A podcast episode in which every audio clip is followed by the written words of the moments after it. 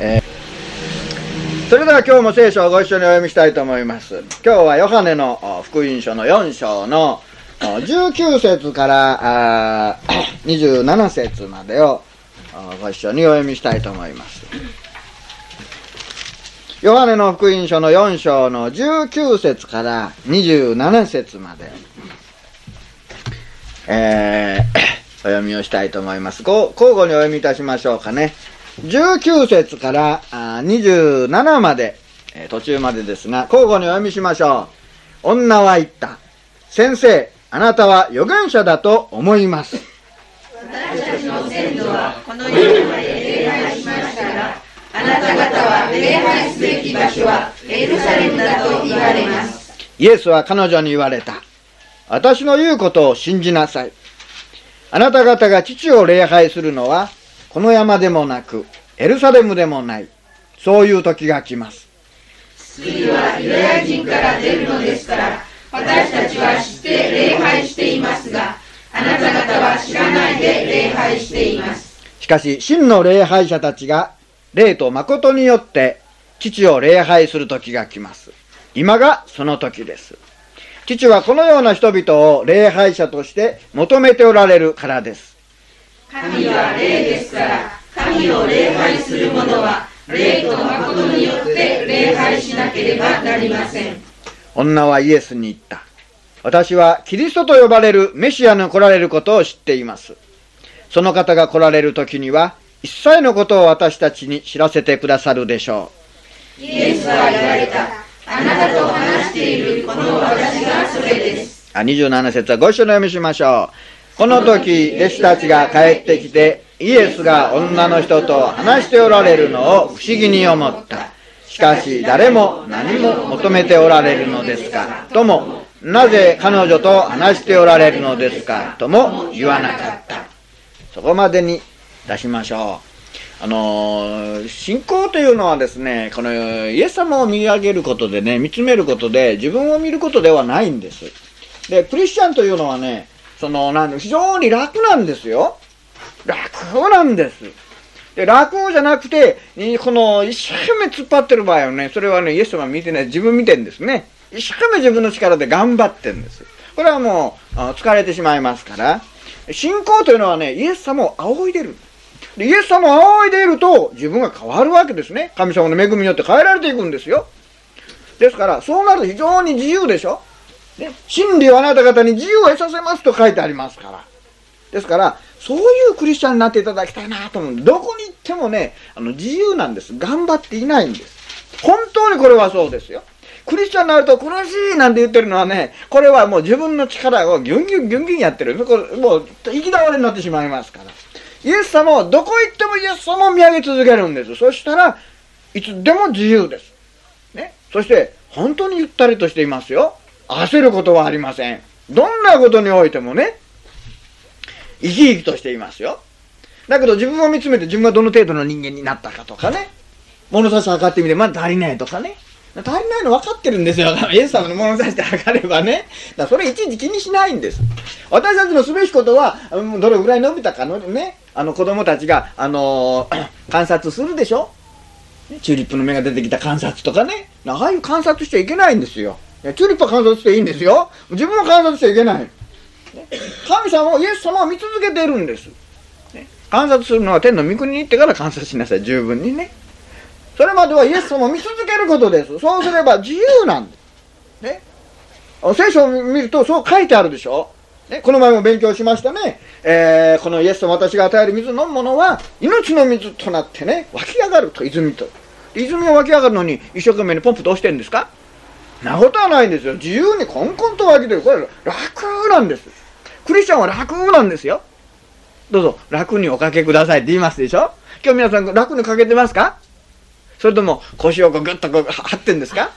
くたびれますね。ですからね、楽なんです、クリスチャンっていうのは本当に楽なんそれはね、イエス様に信頼してる時ですよ。中腰は疲れます。多くのクリスチャンがね、中腰なんです。イエス様全然寄りたのでないじゃない、信じていないんじゃない。イエス様を信じながら自分で歯ぎしりしてるんですよ。これは疲れますからね。イエス様を見上げ続けるということが大事なんです。さて、今日、今お読みしましたところはね、えー、前回お話ししたところの続きですが、えー、で、あの、私たちは時々、自分が、えー、この、お話ししている、今会話している、お話をしている相手の人が、どんな方なのかということをよく知らないで話をすることあるでしょ？ね？皆さんそういう時ないですか？あの、時々私のところにいろんな方お電話くださいます。まあ、全国から来るんですけどね。で、話をこう、私は聞いているわけですがね。で自分のことは、あの、私が誰だって言わないわけです。教会の名前だけしか言いません、私がね。そうすると、まあ、いろいろ話で、時々面白いのありますよ。あの、真鍋先生ってどういう人ですか？ってこう聞くんですよね。どういう人どういう人ってどういう意味ですか大体何歳ぐらいですか大体ですか ね。一度会ってみたいと思うんですけど、電話で申し込んで話してくれるでしょうかね。面白いなと思ってね、どうか分かりませんけど、なんてね。忙しいでしょうね。多分忙しいと思います。ね、ずっと話してると、どうもおかしいなと相手の人が気づくんですね。あの本当は先生じゃないんですか？いや、実は私は真鍋ですけど。ね、そうやって話するとね、えーなんてね、あの、なんか、つまんないこと言わなかったでしょうかって言うと、なんか言ったみたいですよ、なんて話をすると。ね。で、時々私、意地が悪いところがあるんですよ。で、だんだんとね、何度かこう電話かけてこられる方は、もう声で分かっちゃうようですからね。まあ、声色まで私はできませんので。ね、ですからね、あの、そういうふうにこの自分が話をしている相手が誰だかよくわからないとね、あの、逆に話をするんでしょうね。その方がいいわけですけどね。でも皆さんはもう私の顔も見飽きてますからね。えー、まあ話も聞きやすければわかりません。まあ、も、物珍しいことは何もないんですけど。ね。まあ昨日もお人の方お見えになってね、ぜひ一度お会いしたいというそうお忙しいでしょうけどね。それ朝の8時半頃ね。まだ8時半頃だとまだいいですよ。ね、もう5分でいいんです。ね、で、こういう人もね、あの、そちらもお忙しいでしょうね。いや、私のも構わないんです。ね。でも私はね、自分の正体を明かさないと話を聞くっていうのは、ね、非常に好きですね。興味深いんですよ。どんなことを言うかな。ね。いろんな手紙も来ます。何歳ぐらいでね、どんなとこ、あの、どんな性格があるかとかね、書いてくださいとかってね。そんなのこっち書けるかっていうような感じですけどね、いろんな方があるわけですけどね。実際私たちはイエス様が誰であるかとあんまりよくね、わからないままにお祈りしたりね、8半でイエス様ってこんなものだろうとか、ね、適当なこの態度をとってしまいやすいんです。ね、で、このサマリアの夫人と女の人とね、イエス様との会話を見ると、この聞いてるとね、どうもそういう気がするんですね。この女の人は、イエス様、この、この、この方ってどういう方なんだろう。ね。だって見当つけて話してるように思いませんか？だって見当つけるでしょ、ね、洋服とかでね。私はねあの子供ずいぶん前ですけどねあの 旅館のまあ今でもホテルです。昔旅館のおかみさんはねお客さんが来るとその人はどれぐらいお金持ってるかっていうことはどこで見るとどこで見ると見たと思いますか？私聞いたんですけど。履物で見るんですか？あのねおすすのおかみさんから聞きましたけどね。袖の中から下から見る下着で見るって言いましたね。上着は何着てくるかわからない。でも下着はね金持ちは違うもの着てる。はあ。で見えなかったらどうするんですかね。見えなかったら悲劇です。だから出すもの変わるって言うんですね。見えるところはいろんな人がいるからね。見えるところじゃなくて見えない。袖の下から出てくる下着を見てねその人金持ちかどうか見分けるって言うんです。そこまで考えてんのかと思いましてね、これ本物ですよ。この旅館のおかみさんに聞きましたんでね。私の見ましたなって、見ましたよって。あんたダメ。ね、本当にそうなんらしいんですね。いや、偉いもんだなと思いましたよね。まあしかし、この見当つけ。ね、どうもこのサマリアの人は、この方、普通のユダヤ人じゃないだろうなと思ったどうもこの落ち着き。ね？イエス様の落ち着きから見ると普通の人じゃないだろう。ね？その言葉といい。ね？今まであったユダヤ人とどっか違う。これも直感とピンときたと思いますよ。ね？しかもこの仲の悪いサマリアの女の子の私に水を飲ませてくださいなんて言うからもうただのユダヤ人じゃない。かといって変人でもなさそう。ね。イエス。その上に、一度飲んだらお腹の中で泉となって湧き出してくるところの命の水をあげましょうって変な水あげるって言うんです。だからとにかく、まあ、間違ってもいいから先生って呼んどこう。だから先生とこ言ってるでしょあの川柳にね、こんなのあるでしょ先生と呼ばれるほどバカじゃなし。ね、知ってますか？ありますよね。あんまりね、先生先生とかないでもね、えりこちゃんが来てね、十字架がこうついて講談の向こうに人間が立ってる絵見てね、先生、先生って言うんですよ。ね私の顔見て。あの、実質がないのに先生と呼ばれてもくすぐったいしね。高慢になるし。また、意味もなく先生と呼ばれるのもね、なんとなく嫌な感じがしますね。まあ、大抵の方は無難だからと思ってね、あの、えー、そういうふうにこう、まあ、お呼びになるんでしょうけどね。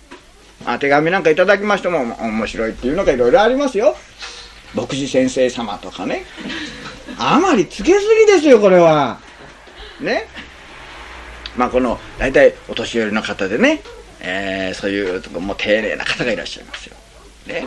その上にまだ恩なんかついたりしてね、もう40か50ぐらいの警具がダーッとついてそういうのもらうと、ちょっと私がおかしくなってるような気がしますね。だから皆さんも、まあ、あんま単純にしてください、単純にね。あまり単純すぎて、時々ありますよ。学び明らって来てるのもありますけどね。まあ、これでも指名手配でね、なんかこう、いいかわかりませんけど。ね。まあ、とにかく今の時代、誰でもが先生と呼ばれる時代ですからね、気をつけなきゃなりませんよ。ね。このバッジつけてね、国会議員になってみんな先生でしょ何やろうと先生ですよ、あれは。ね。何やろうと。なもう何やったかなんていちいち言いませんけどね。あれでよく先生と恥ずかしくないんだなと思うけどね。とにかく彼女は見当つけたわけですよ。大体私たち見当つけて物を言うでしょ。あ、この人は先生って呼んでた方がいいかなとかね。教会のね、この牧師をするようになったからね、何もかんだ、何でも先生で呼ばれちゃうとね、ちょっとおかしいんじゃないかななんて思う時もあるんですよね。その次に彼女はこう思ったんだ。いや、これはただの先生じゃない。ね。イエス様の風格を見ると、次何だと思ったんですか？これはきっと旧約の預言者のようなお方だ。じゃあ今度預言者と言っておこう。ね。しかもそんなごっつい弟子たちも引き連れてるしね。モサ。ね、私もね、まだ教会にね、あの、いましたから。あとその教会にね、その私のようなね、あの、なんて言いますかの、人間、不細工な人間が、男が何人かいたんですよ、その教会の先生の奥さんがね。まあ、この教会には猛者がいっぱいいて、なんてやる。なんか、えあれですね、どういう意味なのかななんて、うち帰って辞書引いたことがありません。なんで、え無粋な人間がいると思ったんでしょうね。そうやって言われたことがあります。教会の、うん、猛者がいるなんてね。なんか主がこう、ね、青大将みたいなのがこう、いるってな感じでしたけどね。どうも、ペトロやヨハネって、まあ、ヨハネはまだちょっと若くて可愛かったかもしれませんけどね、このペトロみたいなのなんかもさって感じするでしょで、ひげ顔むちゃくちゃでね、この、こういう、この、なんていうんですか、こういうとこ、すねとかから出てきて、この足とかから出てくる、こうなんかね、すごいのがこう出て。あれのこの、サマリアの女の人が見るとね、いやこれはきっと、ね。これはもう昔のあの預言者のような方だ。きっと預言者に違いない。あなたは預言者だと思います。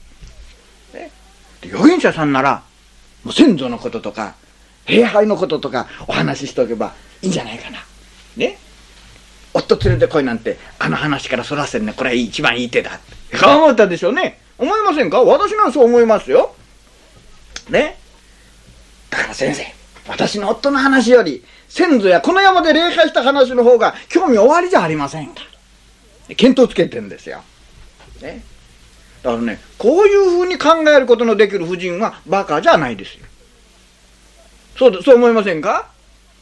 バカじゃ頭が回らなきゃこれはできない。今風に言えば私はこれはキャリアウーマンだと思いますね。そう思いませんか？よく頭が切れる。大体そうでしょ？バカじゃ男にも取り替えられないですよ。そうじゃないですか？一人やってどれぐらいなんですね。ほんとこれはもう本当に大変な女性であって、頭悪くない。ね？で、彼女はこの話を自分に都合の悪いことからは全部そらしてね、なんて言ったら宗教問題、生まれて初めて宗教問題の話をしようってんですよ。今まで今までそんなこと考えたこともないのに、もう急にね、あの、なんていうんですか、宗教ぶるって言うんですかね。宗教から話をちゃんと合わせる。ね。偉いもんだな。ね。自分の問題から自分とは関係のない一般の宗教論にすり替えてしまう。ね。あの、私たちもそんなことをね、えー、矛先を変えるためにね、別の話にすり替えてることって多いでしょ？お,、まあ、お皆さん多い多くないかもしれませんけどね。私なんか自分が都合が悪くなるとご飯食べてすぐごちそうさまってなってどっか行っちゃいますよ。こっちの方に降りかかってきそうになったりキノコがね。ごちそうさまでバーって行きます。ほら逃げる逃げるなんて言われますけどね。ほら逃げるが勝ちですよ。ね。自分の都合の悪いこと全部我慢かして黙って。ね。でこれはみんな罪の性質から出てるんですよ、ね、この子いちいち考えないでもすぐと出てくるでしょ？これ性質なんですね。信仰も神様の性質宿すと、神様を見上げてると、もう何も考えないでも出てくる。両方同じ。ね。もうそんな夫の話よりもね、格好、もっと格好のいい話、礼拝の場所とか、ね。これでいく。で聖書っていうのは、聖書は、罪を隠す者はどうなるって言ってますか？成功成功して栄えることがない。ね。信玄の28章の13節自分の背きの罪を隠す者は成功しない。書いてありますね。これを告白しそれを捨てる者は荒れみを受ける。こう書いてあります。うまいことごまかしてる。これごまかしきったらならば、あの、人間ってのはごまかしきるとうまくいったと思うんですよ。と、それ成功しないんですね。だから大抵本当のことを言わない。ごまかしている。でそういう人っていうのはね、イエス様の救いを受けることができないんです。あのあごまかすっていうのは、まあ、ごまから来てるのかどうか知りませんね。あの、ごまにはあんまりいいのないですね。ごまかしごまの灰とかね。ね。ごますりとかね。あんまりごま、でもあの、ごまっていうのは本当栄養がありそうですね。なんであんまりこう、よくないんですかね。お弁当のを振ったりね、ごまかす。ね。まあ話は別ですけどね。ごまにとって気の毒ですけどね。しかし、ごまかしてると本当に成功しないんですね。神様の救いに預かない。神様の前ではね、ごまかしたって意味がないんです。正直で何も隠さず真実であるという人がね、神様の憐れみを受ける。ね。だこの人は、宗教的なことを言えば、幕が任せるんじゃないか。この方きっと宗教的な方。ね。だから、キリスト教の話をすれば、もういいんじゃないか。ね。で、時々そういう方ありますよ。私に話をかけてね。先生、私はあの、一日に5回お祈りしてるんですけど、教会にも行って聖書も読んで、宣伝も受けてるんですが、ね、もう宗教的ですよ。で、夫が5人いるんですけど、これどうなるんでしょうかね。そうでしょ？ね。だから、この世の、そういう快楽を求める心を持ったままで、いくら宗教的な話をしても、それはイエス様を信じることができないんです。他の人を恨む心を持っていながら、神様から平安をもらうってことはとてもできないんですよね。これは無理なんです。ヤコブが、ヤコブの手紙の3章のね、11節と12節で、泉が甘い水と苦い水を同じ穴から穴から湧き出すことは無理だと言っていますよ。ね。塩水が出すこともできないと言っています。私はね、これ読んだ時にね、こんなこと考えた。ね。皆さんどうですか？海の水が、あれ全部砂糖水だったら。どうです？子供たちいつも海行きますね。ガブガブガブガブ。そう思いませんか？あれ砂糖。なんで神様は海の水の話を辛い水にしちゃったんだろうかな。あんまり飲まないよ。あの海の水みんな甘かったら大変ですよ。世界中の人がみんな、ね、超肥満になりますよ。スーパー。そう思いませんか？そうしたらもうみんな早く死んでしまいますね。塩水にしてあるからちょうどいいんですよ。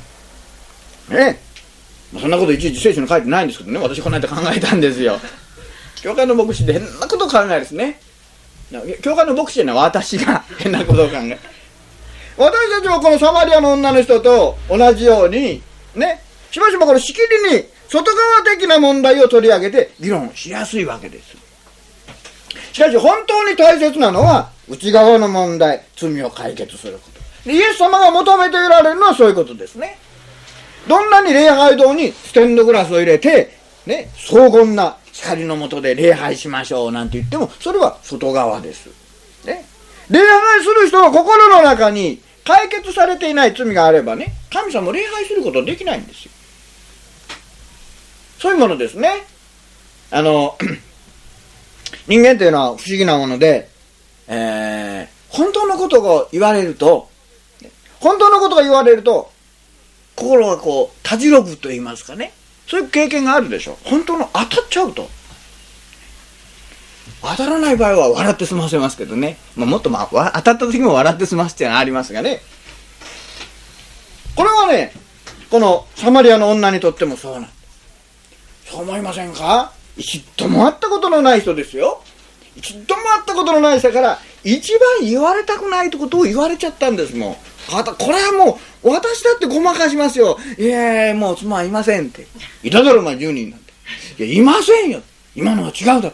はははでね、大変ですよ、これは。もう言われたくないこと。しかもそれは初対面で指摘された一度も会ったことのない。だからこれはおおってで戸惑ってどうしていいかわからないから。でね、宗教的な話をすればいいと思ったんですよ。持ち上げて先生じゃ預言者じゃのってね、こうやって。普通の人でこれで参ってしまう。ね。いつもは口にすることのない宗教問題ですよ。しかし、どんな罪もイエス様の前には隠せ通すことができなかった。さて、これから先、イエス様はこの女の人の心をどこに導こうとしているのか。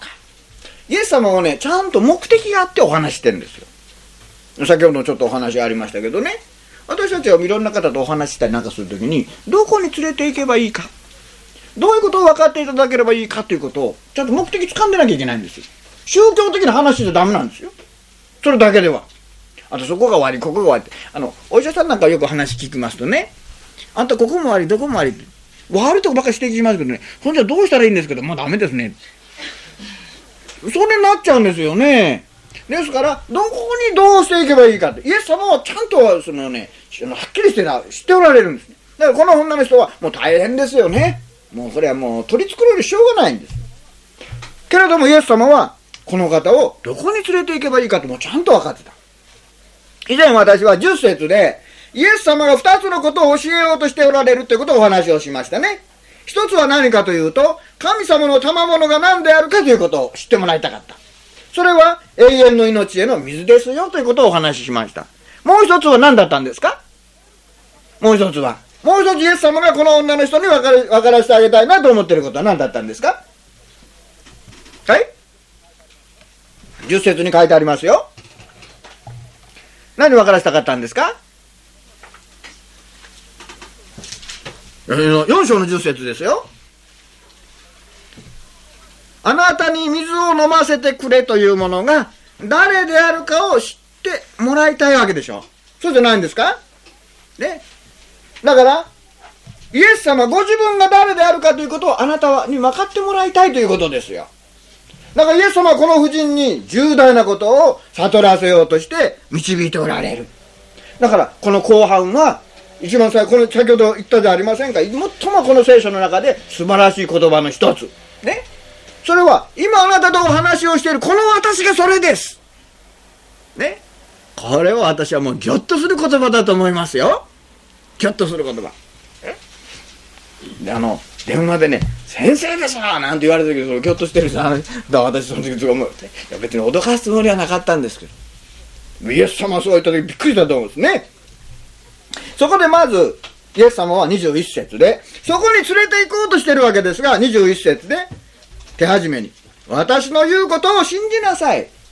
ね、イエス様が誰でわかるかということ、わかるためには、イエス様がおっしゃる御言葉を信じる必要があるんです。聖書は神の言葉ですね。だけど、御言葉を信じないでいくら読んでも、イエス様が誰だかわからないんですよ。さっぱりわかりません。でも、信じて読むとイエス様がわかるようになる。だからイエス様はまず、私の言うことを信じなさいと言いました。よく日本の人がよく言うじゃありませんか。騙されたと思ってなんて言うんでしょ本当に騙された人がありますけどね。でも、イエス様は、私の言うことを信じなさい。皆さんはイエス様のおっしゃる言葉を信じますか？どうですか？信じるということは何かを感じることではないですよ。イエス様の言葉を受け入れることです。そのようにやってみることですね。これをしない限り、イエス様が誰だかわからないんです。そうでしょ？私がこうしてお話をしていることを、皆さんが本当にそれをやってみるかどうかによらくわからないんです。ね？で、ここでちょっとお話をしておきたいことがあります。考えておきたいことがありますが、イエス様18節で、あなたには夫は5人あったけど、今は一緒にいるものあなたの夫ではないと。こう言ったのに、これ1回だけでしょ。二度と夫のことについて何も問いただしていないでしょ。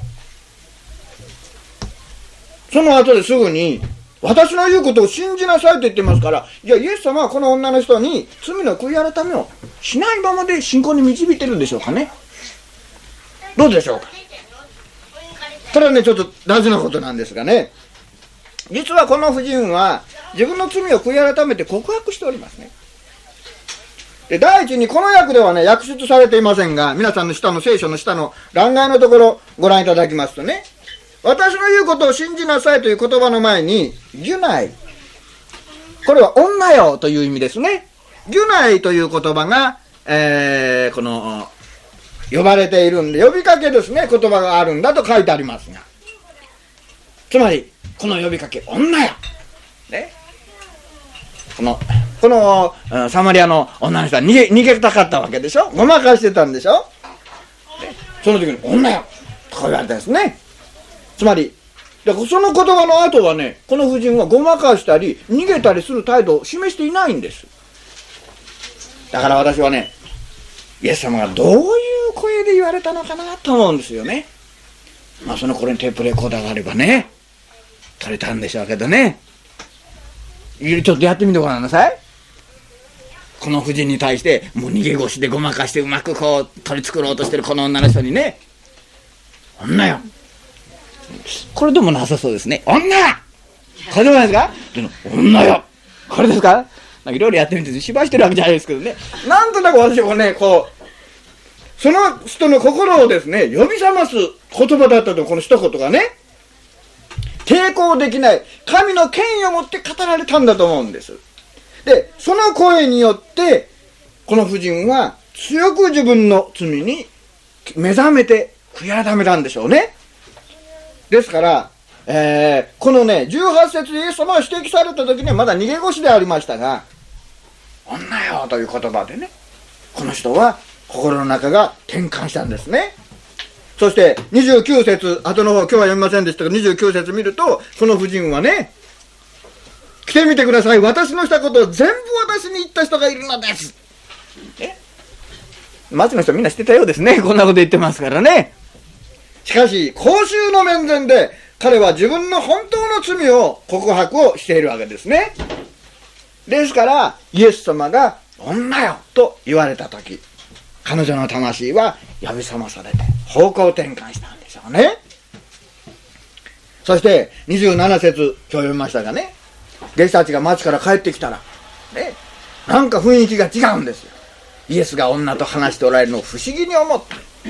けれども彼は何を求めているのかとも、なぜ彼女と話しているか誰も何も言わなかったと書いてありますでしょどうして言わなかったんでしょうかね皆さんご弟子さんだったらどうですか？帰ってみると、ね、イエス様がどこかの、ま、言葉は悪いけど、変な婦人とね、なんか見たところ、ね、あの清楚な感じじゃない、どういうふうに言ったらいいんですかね？あよくわかりませんけど、どのような方と話す。イエス様こういう方とお知り合いだったんですか？なんて言いにくいですけどもね。なんか言うような感じでしょ？私なんて言うかもしれない。どう？彼らは何も言わないよ。不思議に思ったとだけ書いてある。この弟子の一人がヨハネですから、自分もその時そう思ったというんですよ。いうことは、そこには何か厳粛な霊的な変化が起きていることを弟子たちは感じ取ったからなんもう何にも、こういう時にね、この変なつまらないことをね、あの、イエス様パン買ってきましたなんてね、なんか言いにくいですよ。言うべき時じゃないと感じたわけでしょうね。全員がそれを感じていたという。ですから、ここを見ると、これイエス様は言葉の上ではこの婦人がは何も表面的には悔い改めしていないように見えますけどもね。この彼女の魂の中に起きていることに目を留められたわけですね。だからイエス様は私の言うことを信じなさいとこう言ったわけですよ、ね、で私たちはねこれとても大事なあの私は直接聞いたわけじゃありませんがね。ある落語家の人が教会でやっぱりあの教会で説教してる真似したらしいんですね。落語の中で。そしてもうあの イエス様を求めてる人が悔い改めるとこまで落語でやったっていうんですね。落語で。聞いたんで私が直接聞かなかったか分かりませんけどね。落語でやったっていうんですけどね。でもそれ本当じゃない。どんなにうまくやっても本当ではないですよ。ね。ですからえー、心の中がね、実は大事なんですね。上手下手は外側の問題じゃなくて、心の中が問題なんですね。で、それでは、イエス様は何を信じなさいと言ってるのかということですね。第一には、イエス様はここで神様を父と呼んでいますね。お父さん。父。ね、23節でも2回ね、えー、父を礼拝するものとか、えー、父はこのような人々を礼拝者として求めておられる。父ですね。神様は父と呼ばれました。でもこの女の人にはその意味は十分わからなかったでしょうね。ですからもし私たちが神様が語られた御言葉のどれか一つでも正しく悟るならね、どれか一つでも正しく悟るなら、全ての真理がみんな解けてきますよ。あの、聖書の言葉って不思議ですがね、マスターキーのようなものです。マスターキーってご存知でしょ？どの部屋にも合う鍵ですね。マスターキーっていうのがあります。で、普通は一つだけの部屋に合う鍵ですが、マスターキーってどれの部屋でも開くことができる。聖書の言葉がどれか一つでも本当にわかるようになると全ての真理が解けてくるようになるんです。ですからイエス様が神様を父と言われた時にね、この婦人がすかさず、ね、あなたはなぜ神様を父と呼ぶんですか？って質問したらよかったと思うんですよね。でもあんまりわからなかったようですね。第二には、父を礼拝するのはこの山でもエルサレムでもないと言いました。これはね、ちょっと皆さんお分かりになるか、にくいかもわかりませんが、イエス様がサマリア人に対して偏見持っていないということを示しているんです。一般のユダヤ人はサマリア人は間違っている。エルサレムで礼拝をしている私たちが正しい。こういうのを思ってたんでしょ？ところがイエス様は、いや、サマリア人も間違ってるし、ユダヤ人も間違っているんですよ、指摘したわけですよ。ね？サマリア人とユダヤ人の差は、お互いが考えているほど差はない。神様を礼拝するのは、サマリアのゲリジム山でもなければ、ね、ユダのエルサレムでもない。どちらも俺たちのここしかないと言って主張し合ってるのは、どちらも同じ間違いを犯していると言ったわけです。そして、そういう時が来ますと言っていますね。これは、メシアが来られて、新約の礼拝が行われる時が今来ましたということを言ってるわけです。礼拝っていうのは場所のことではないんだということですね。後でもだんだん出てまいりますが。ユダヤ、しかしユダヤ人には二つの特権が与えられていました。で、22節にそのことが書いてあるんですね。救いはユダヤ人から出るから。メシア、救い主はユダヤ人として来られるということです。イエス様がユダヤ人として来られたことは特権ですね。どんな意味で特権ですか？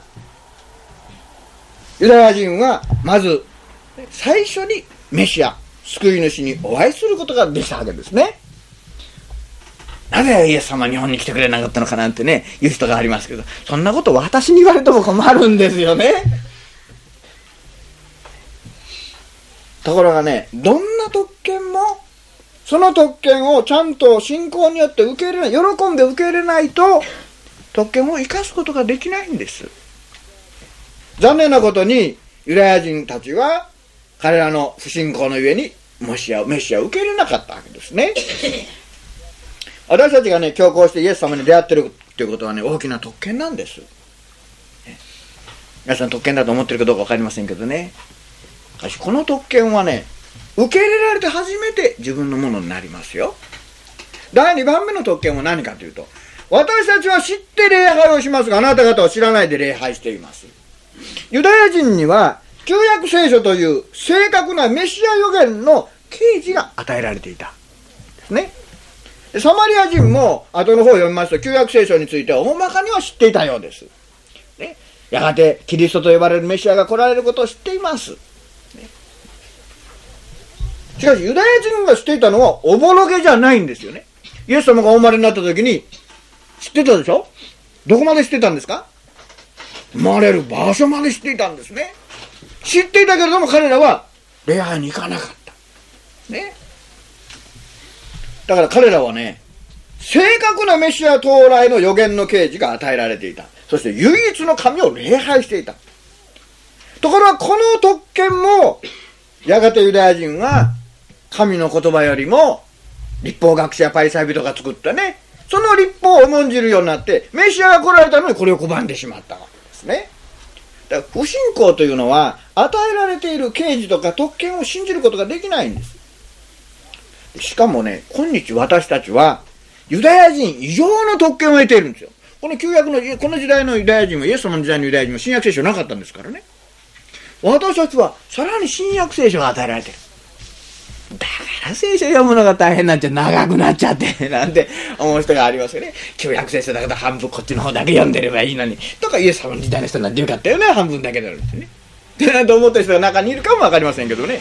しかし新約聖書が与えられての大きな特権、さらに精霊が与えられている。だから私たちはユダヤ人以上に大いなる特権が与えられているんですね。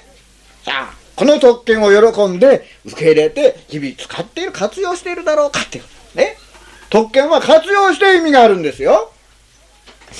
ですからイエス様はサマリア人の考えもユダヤ人の考えも大差ないとおっしゃったわけです。だからイエス様はサマリア人に特別な偏見は持っておられない。ね。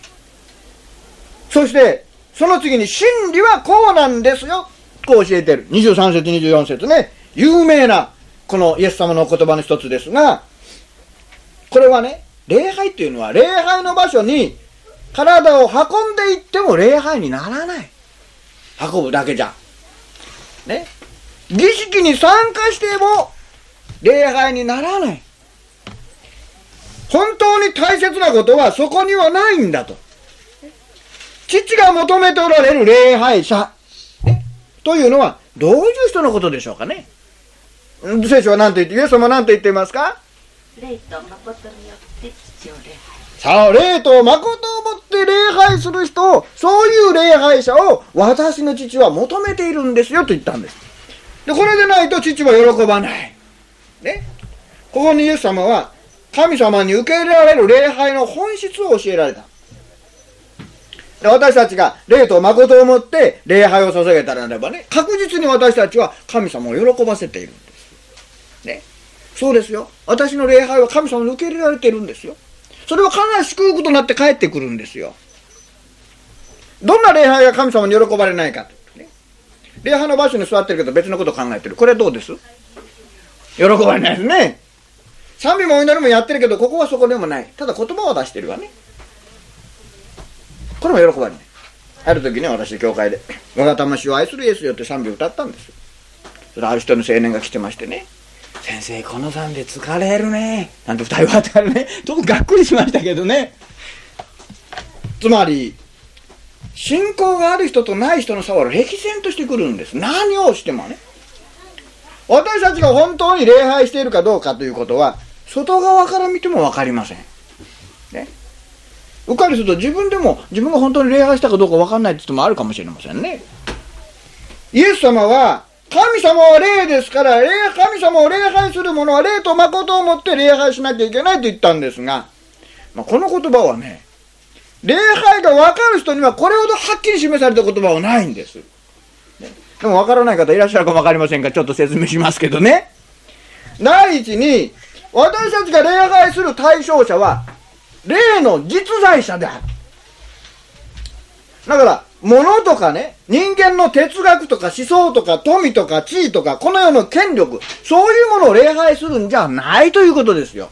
神は霊ですからと言ったときにね、礼拝の対象者がはっきりする。霊の方を礼拝するわけです。ね。イエス様のご人格、神の人格を礼拝する。人格者である神を礼拝する。そうであれば、どのような礼拝をすべきか。ものじゃないんですから、ものに向かって礼拝することはないわけです、ね。よく教会に来られると、どっち向かって礼拝するんですか？ね。で、前も話したかもしれないですね。今年全くいくらしてるんですか話は別ですけど。よく知りません。ある時教会にね、もう何年も前ですよ。昨日今日でないですよ。私に負けてなくてもダメです。もうずいぶん前の話ですからね。私が何かお世話したことがあります。そうそうある方がね、全くちょうど今自分ですかね。もうね、目にお目にかかったこともないってなってね。ザルみたいなの入ってるでしょ？ザルみたいなのに。ザルじゃないですよ。入ってですね。そしてね、あの、どこにお捧げしたらいいでしょどこでも結構ですよ。この上にこうやって置いてましたけどね。はあ、こんな、ここに神様いると思ったのかな。その後どうしたんですかね忘れ忘れましたけど、全くご飯にしたかどうか忘れましたけどね。何年も前ですよ。あと一歩負けてったってダメですよ。もうずいぶん前に食べちまってもないですからね。そういう面で見ないで。しかしね、日本人っていうのは、なんか、どっちかに向いてやらなきゃいけないというふうに思ってるでしょ。それは神様を、霊の方を礼拝してるんじゃないんですよね。これがなかなかわからないんです。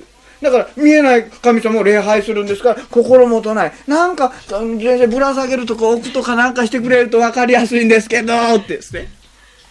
ずいぶん前にね子供がね教会学校に来ていた子供が献金をしたいんだ。それでお母さんがね教会に行くとなんかあるからねそこのところに前に置いてくるといいんだってお母さんが教えた。だから先生なんかあるでしょ？って言うから教会には何もないって言って。お母さんがあるって言ったもんって。ないからお母さんに言ってきなって。何もないんだって。まだこの子言って。でも絶対あるって。じゃあお母さんに来て調べてもらいな。ね。っていう男の子がいましたけどね。まあどっかカーテンの後ろとかなんかない？とかね。で、コータの後ろ覗いていろいろしてますけど、何もないな、やっぱり。お母さんないよなんて出して帰ってましたけどね。これぐらい日本人っていうのはね、どっちに向かって礼拝するのかってわからない。どなたに礼拝してるか。ね。これが大事なんですよ。私たちは、霊の神と交わるためには、儀式とか雰囲気では交わることができないわけですね。神様は、霊と誠によって礼拝しなきゃいけないとおっしゃったわけです。ね、これが大事なことですね。で霊とは何かというと、これたくさんある神の,、えー、の霊、神々の霊の中の一つじゃないんですよ。霊の本質というのは神様だけなんです。そして、神以外の霊は、すべて神に似せて作られた霊なんです。いいですか？ですからここで、霊をもって礼拝するというのは、神様の霊をもって礼拝するという意味です。ね？もっとわかりやすく言えば、キリストの御霊を私たちは、うちに宿して礼拝するということが、霊をもって霊、霊によって礼拝するということですね。まあ、イエス様の愛に満たされて礼拝しなさいよということです。もう一つは、誠と書いてありますね。これはね、ただ人々が言う真実のことではありません。誠というのは真理のことです。礼拝は真理に基づいて行われなきゃいけない。人の思いとか、人の知恵とか、人の栄光を振りかざすのは礼拝ではありません。それでその真理とは掲示された真理。神様から与えられた真理ですね。で、それはイエス様ご自身であり、御言葉であり、精霊なんで。そして、掲示された真理が光に照らされて、そして礼拝をする私たちの心がこう照り輝くようになることですね。神様の光によってね。それが礼拝なんです。だから、この道から外れた礼拝の儀式は宗教儀式であっても、これは礼拝ではないんです。だから、霊と誠による礼拝というのは何なのか。これは、キリストの愛の霊による礼拝でありますね。神様から掲示された新しい真理が光によって自分の心の中に照らされる礼拝なんです。で、これが行われると私たちは神様と交わることができるわけですよ。もちろんお互いの霊の交わりもそれができる。そこには必ずね、必ずそこにはイエス様を喜び称える賛美が湧き起こるんです。無理やり歌おうとしなくてもね。歌いなさいなんて言われなくても、号令かけられなくても、歌うようになるんです。喜びが溢れてくるんですね。イエス様のために自分の生涯使いたいという気持ちになるんです。無理やりしなくても。すべてが賛美と喜びと感謝に変わってくるんです。無理やり感謝しろなんて言ったら無理なんですね。ところがこのニコデモもそうですが、このサマリアの女の人も、そういうような礼拝は今まで一度も経験していなかった。日本人もそうでしょ？経験していないんですよね。バンバンと柏でってね、ガラガラとやってね。ねあれでなんか心は照ってるんですかね？全然ですね。それは神様に向かう礼拝じゃなくて、人の前で行う礼拝。神の愛の霊じゃなくて、照らされた真理ではないんですね、それはね。よろしいですか？イエス様が礼拝は、霊と誠をもって礼拝しなさいと言ったのはそういうことですね。ですから、でこれを妨げる者は、礼拝ができなくなってしまいます。例えばイエス様がね、マタイの福音書の5章の23節24節お話になりましたがね、礼拝に行こうとするときに、兄弟の間で憎しみとか争いがあるならば、礼拝する前にちゃんと仲直りしてきなさいという教えてるでしょそれはそうですよ。あの、この憎しんだり争ったりしていれば、キリストの愛の霊、心の中ないですからね。ですから、そんな気持ちで礼拝なんかできないわけですよ。皆さんそういう経験がありませんか？心の中になんかわだかまりを持ちながらね、神様礼拝することができなかった。ね。ちょうど教会の礼拝に来る前にね、一悶着やって、それで教会来たけど、なんか心が落ち着かないであるでしょ？そんなこといちいち聞かなくてもいいんですけどね。そういうものだそれはね、私たちがね、神様を礼拝しようと思ってもね、できなくなっちゃうんです。なぜかというと、その霊の中にいろいろな問題がこう挟まってくるからですね。だから、礼拝っていうのはね、絶対に自己満足を許さないんです。よくこういうこういう方いらっしゃいますね。いやもう私はここで結構です。十分ですね。端っこの方で結構です。こういう人は本当に礼拝できないんですよ。礼拝というのは必ずね、真理に向かってさらに深く深く求めさせていくものです。ね、本当に礼拝する人っていうのは、もっとイエス様の奥深くに入っていきたいと思う。とか日本人よく言うじゃありませんか。深入りするなよ、なんて。ね、言われるんですよね。でもね、本当に礼拝する人っていうのは、心の中にもっと深くイエス様に近づきたいっていう思いが自然と起きてくるんですよ。そして、礼拝の祝福というのは、礼拝をした時に神様が与えてくださる祝福というのは、自分が神様に受け入れられて、まあ、難しい言葉に可能されるっていうのがありますね。喜んで受け入れられるという言葉ですが、ね、そういう深い納得が与えられるんです。それは、イエス様の神様の臨在によるんです。ですから、本当に礼拝している人の霊というのはね、どんどんどんどん深くなって、そして気がついた時にイエス様に似たものにどんどん帰っていく。だからこれ非常に自然なんですよ。もうね、これは大きな川がだーっと流れていくのと同じようでね、それをとどめることはできないんです。だからイエス様は霊と誠によって礼拝しなさい。外側でやるとこれは歯ぎしりになってしまうんです。ね、礼拝は真理によって心が照らされます。だから、さらに新しい力を受けるんですね。光を受けます。だから、洞察力とか判断力とかね。そういうものがどんどんどんどん新しくなるんです。ですから、それは私たちの生活の中にどんどん浸透していきますでしょう。だから、私たちは礼拝というのは、とても実は大事なことなんですね。自分自身の全てをどんどんどんどん変えられていく、刷新されていくことを意味してるんですね。そして、その光によって、私たちの心の中に、イエス様にふさわしくないものがあると、へりくだらされたりね、それを取り除いたりね、される。光が示されたらそれ取り除けばいいんですからね。それをまたね、光が来る前に自分でピンセットでね、光が来ないって取り除いとこうなんとかってやるからね、変なものが取り除いちゃうんですね。そこでやらない方がいいんですよ。神様教えられても一つ、神様はね、あの、一度に全部教えないんです。皆さんのダメなところ全部今日、ビデオテープで教えますなんて送ってきたら天国からどうします？もう、こんなのいらねえなんて送り返してね、受け取り拒否なんてね、全部見ちゃったらね、私たち自分ががっかりしてね、恵み失ってしまいます。だから神様そんなことしないんですよ。少しずつ。あなた今日はね、第一章、一編の一章、ここだけね、はい、これやってくださいって、それからやるでしょ。恵みによってできた。で、次に送りましたからってね。で、神様こうやって成長させてくださるんですよ。それを私だってね、早く裏の方からね、結論からこう見ちゃってね。かりでやろうとするとガクンってきて私はこんな人間だったのかとこうなってしまいやすいんですそれやっちゃダメですよ神様が示してくださったらその時に喜んで神様にね処理していただければよろしい霊と誠による礼拝っていうのは私たちの心が神の愛に溶かされていく礼拝ですからね。だから一番最初のお話出しましたね。イエス様を見上げている、それだけでよろしいわけですよ。そこから目を離さないことですね。さて、25節に、えー、もう終わりたいと思いますが、この女の人も、やっとね、幾分か、この 真理に心が触れたようですね。で、25節見ると、私はキリストと呼ばれるメシアが来られることを知っています。その方が来られる時に一切のことを私たちに知らせてくださるんです。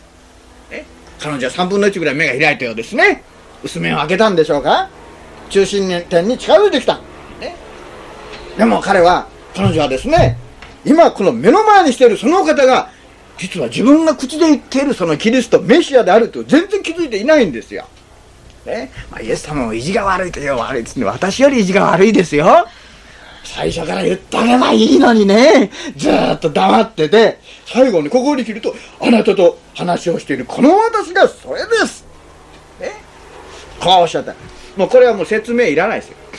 でも私はこれをね、この言葉を読むとね、本当に感動に満ちた言葉だなぁと思いますね。感動しませんか？まあ、これは感動していい言葉ですよ。ね？これ感じていい言葉ですよ、これは。なんと愛に満ちた言葉だろうかと思いますよね。私はそうだなぁと思いますね私はこれ見てねあの私がイエス様を信じるまでは真理とは哲学とか思想だと思ってましたところがこれ読むとね違うんですね真理って何かっていうとキリストの人格なんです真理って生きてるものなんですね。哲学とか思想過去形のものじゃないんです。人の頭から始まったものじゃないんですね。真理とは神様から与えられたものなんで。これだ。これで全ての議論がフィニッシュ終わり。ね。例の目が半分開きかけられて開きましたからね。あの開くとみんな半分開いたからギャッと全部開いてったわけです。素晴らしいと思いますね。あの人間というのはなかなかねあの外側ばっかり見てるから真理が見えないんですね。ですから、まあ、教会に来られてね、なんでこんな小さい教会なんてもう来なくなっちゃう人も結構多いようですがね、から見ているけど悟っていないんですよ。聞いているけど分かっていないんです。聖書にそう書いてあるでしょ？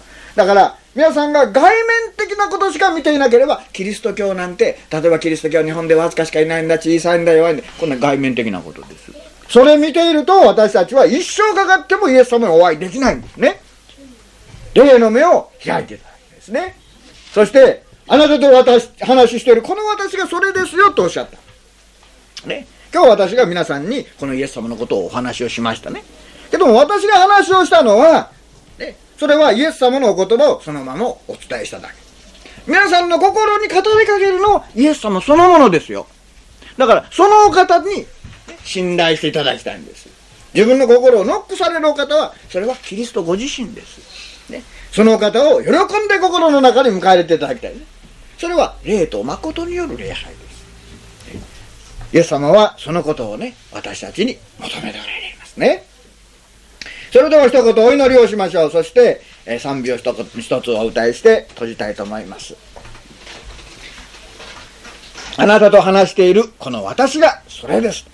恵みの深い天の父なる神様。今まで真っ暗闇の中にいたこの一人の婦人をあなたは光の中に引き出してくださいました。そしてだんだんと真理がわかるようにしてください。礼拝や場所や儀式じゃなくて、礼と誠をもって礼拝し、それは心の中で人を愛し、内側にイエス様なと宿して、主を賛美することであることを教えていただきました。感謝をいたします。そして、今目の前に、そしてあなたが私たちに語りかけてくださっているそのご自身がメシアであり、キリストであると語ってくださり、感謝をいたします。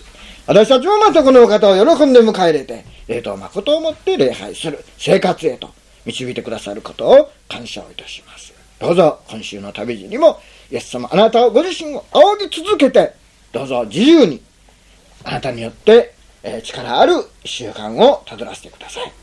イエス様の尊いお名前によってお祈りをいたします。アーメン。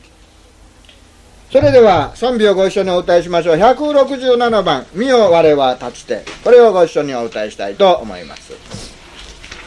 167番をご一緒に歌いましょう。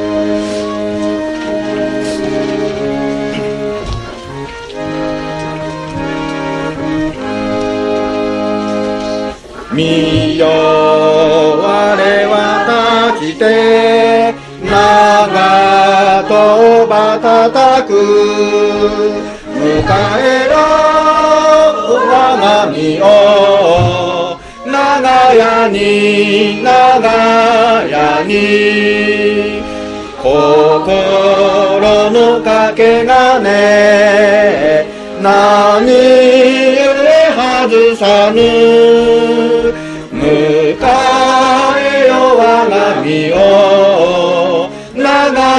に長屋に見よ我は誰の罪をばに泣いて十字架にかかりしイエスなりイエスなり心のかけがね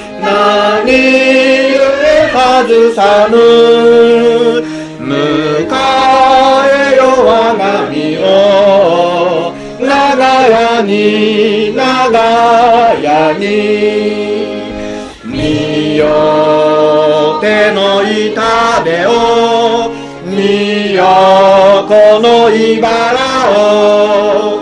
ことごと。長ため。受けたり。けたり心のかけがね何故外さぬ迎えよ我が身を長屋に長屋に見よ誰は誰に。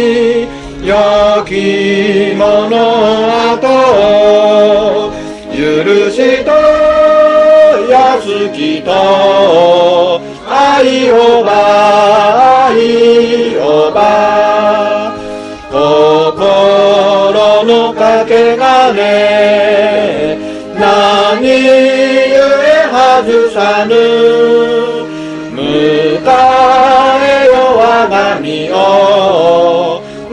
長屋に長屋に。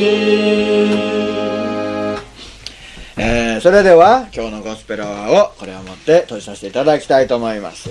どうぞイエス様の恵みをいただいていただきたいですね。